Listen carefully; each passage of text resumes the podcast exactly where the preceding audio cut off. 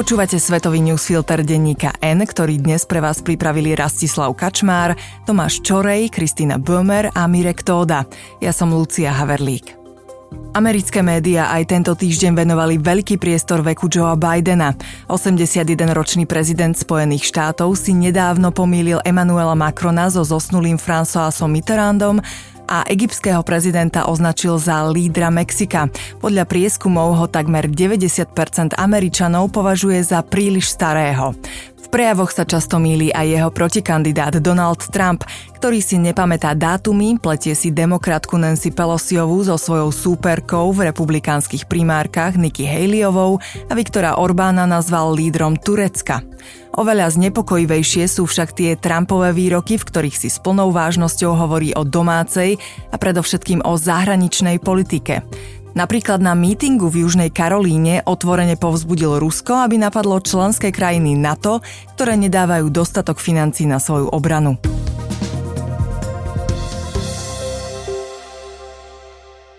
Donald Trump ešte oficiálne nie je prezidentským kandidátom republikánskej strany, no je v podstate isté, že čoskoro získa nomináciu.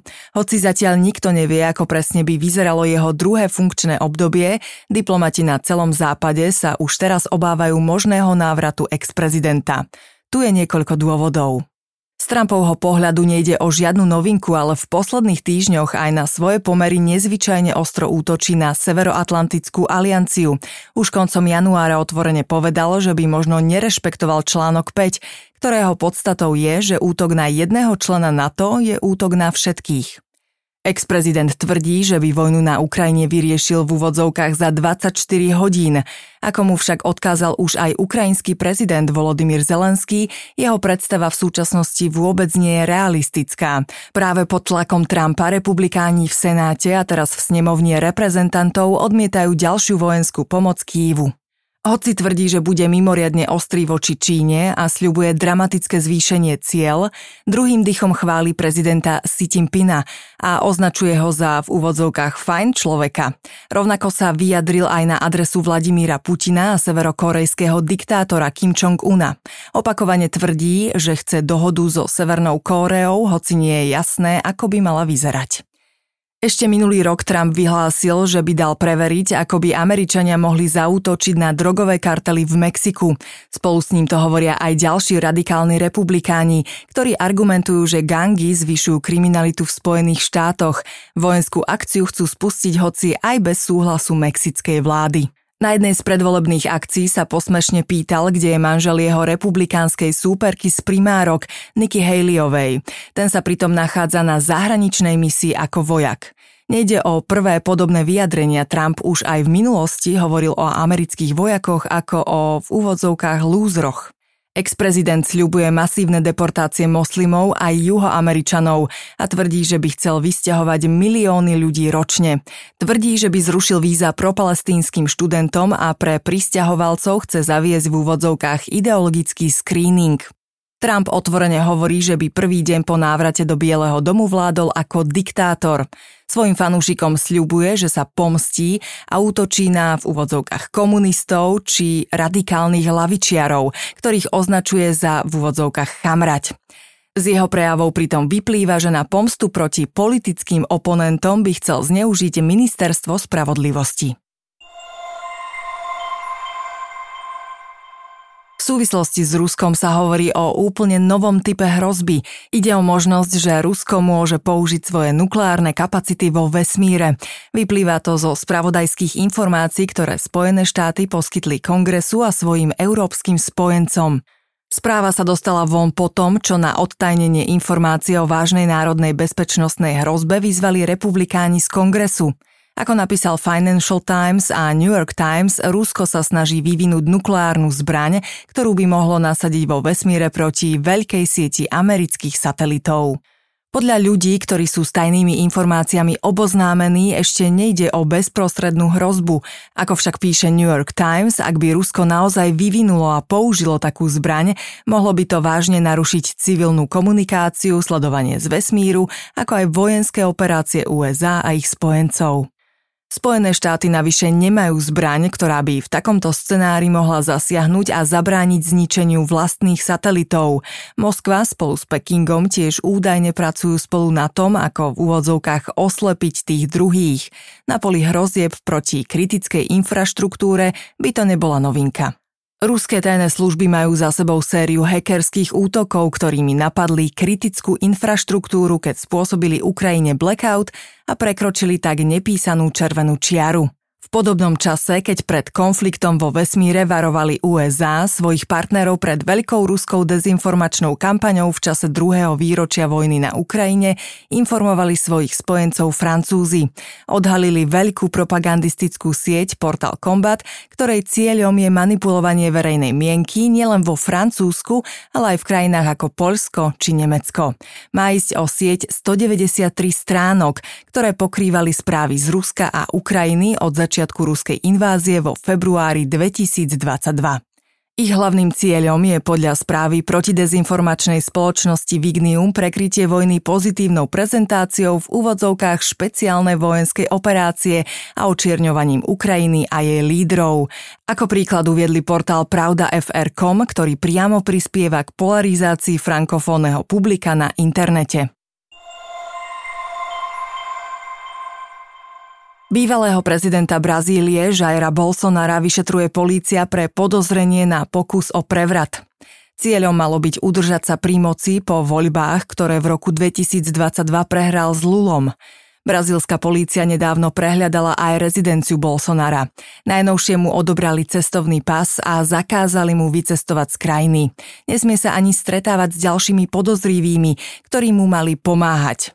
Bolsonaro v reakcii na to povedal, že z funkcie odišiel pred viac ako rokom, no naďalej trpí v dôsledku perzekúcií.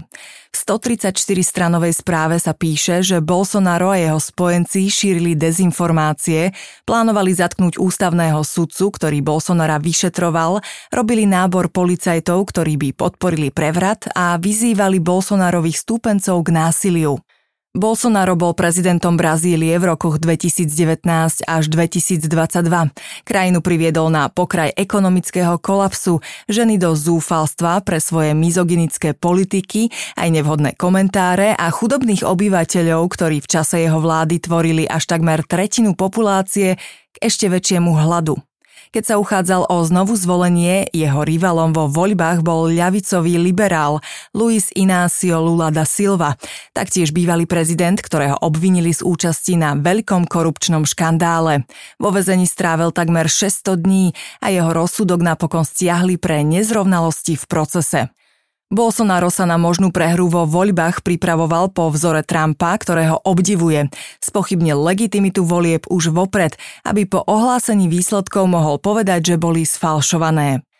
Pár dní po Lulovej inaugurácii Bolsonarovi stúpenci v žltých a zelených tričkách alebo obmotaní brazilskými vlajkami, taktiež po vzore Trumpových fanúšikov, vtrhli do prezidentského paláca aj budovy Najvyššieho súdu. Lámali nábytok, rozbijali počítače aj okná, rabovali a podpaľovali. Brazílčanka z mesta vtedy denníku N povedala, že to vyzeralo v úvodzovkách ako z hororového filmu. Brazílske médiá už vtedy zverejňovali fotografie a videá, na ktorých bolo vidieť, že policajti sa len prizerali. Jeden si napríklad kupoval nápoj. Ak sa Bolsonarová vina potvrdí, pravdepodobne išlo policajtov, ktorých prijal práve na tento účel. Vyšetrovanie ešte prebieha a detaily nie sú známe. Súčasný prezident Lula v rozhlasovom rozhovore povedal, že verí, že bude v úvodzovkách spravodlivé a nestranné. Indonézia bude mať nového prezidenta. Jedna z najväčších demokracií na svete usporiadala voľby, ktoré priniesli víťazstvo politikovi spojenému s 30-ročnou diktatúrou. Voľby v Indonézii sú logisticky veľmi náročné. Krajina pozostáva približne zo 17 tisíc ostrovov, mnohé oblasti sú ťažko dostupné. Celý proces komplikuje aj to, že ľudia naraz volili v prezidentských, parlamentných aj regionálnych voľbách. Hlasovacích miest je približne 800 tisíc a sčítavanie hlasov preto neprebehne počas jednej noci, ako sme na to zvyknutí na Slovensku. Oficiálne výsledky budú až v marci, ale už na základe tých predbežných je zvyčajne jasné, kto sa stane prezidentom. Tak je to aj teraz. Za víťaza sa už vyhlásil Prabou a Subianto. Tento politik znamená kontinuitu. Vo vláde súčasného prezidenta Joka Vidoda je ministrom obrany. Ide o paradoxnú situáciu, pretože Subianto s ním dvakrát prehral v prezidentských voľbách. Po druhej prehre v roku 2019 odmietol uznať prehru, čo viedlo až k nepokojom. Napriek tomu sa stal súčasťou vlády a tento rok dokonca kandidoval spolu so synom prezidenta, ktorý sa stane jeho viceprezidentom. Prabovo Subianto je generál, ktorý pôsobil v armáde už za čias diktátora Suharta. Za manželku si zobral jeho dceru, rozviedli sa v roku 1998, keď padla aj Suhartova diktatúra. V tom istom roku ho bez pôct prepustili z armády. Jeho meno sa spájalo s porušovaním ľudských práv, za čo mu Spojené štáty zakázali vstup na svoje územie. Ak víťazstvo Prabov a Subianta potvrdia aj oficiálne výsledky, prezidentom sa stane v októbri. Predbežné výsledky však naznačujú, že bude mať problém s podporou v parlamente. Na to, aby mal väčšinu, bude musieť robiť kompromisy a presviečať veľkú časť z 575 poslancov, aby podporovali jeho návrhy. Jeho predchodcovi sa to darilo. Otázne je, či bude taký úspešný aj on. Budúci prezident je totiž známy agresívnejším štýlom politiky a má vyhranenejšie názory ako Joko Widodo. Európska únia chce novou dohodou s Mauritániou spomaliť migráciu. Do západoafrickej krajiny pošle 210 miliónov eur. Mauritánia je obrovský štát na severozápade Afriky. Má rozlohu ako Francúzsko a Nemecko dokopy, no žije v nej len necelých 5 miliónov ľudí. Vysvetlenie je jednoduché. 90% z jej územia zaberá Sahara. Európska únia má s ňou dobré vzťahy a pomáha jej projektmi v hodnote desiatok miliónov eur. Európa zároveň patrí medzi najväčších obchodných partnerov Mauritánie. Okrem obchodných vzťahov sa do diskusie medzi úniou a mauritánskou vládou v posledných rokoch dostala migrácia. Mauritánia je pre svoju polohu tranzitným štátom pre ľudí, ktorí sa snažia dostať do Európy. Najbližšie pre nich nie je Gibraltársky prieliv, ktorý oddeluje Maroko od Španielska, ale Kanárske ostrovy. Tie sú súčasťou Španielska a tak sa každý, kto na ne prepláva, ocitne na území Európskej únie. Len počas prvého mesiaca tohto roka to bolo vyše 7 tisíc ľudí, čo je 13 násobne viac ako v Lani v januári. Preto plán 200 miliónovej pomoci predsedníčka Európskej komisie Ursula von der Leyen predstavila spolu so španielským premiérom Pedrom Sánchezom. Mauritánia peniaze použije aj na pomoc migrantom z Mali.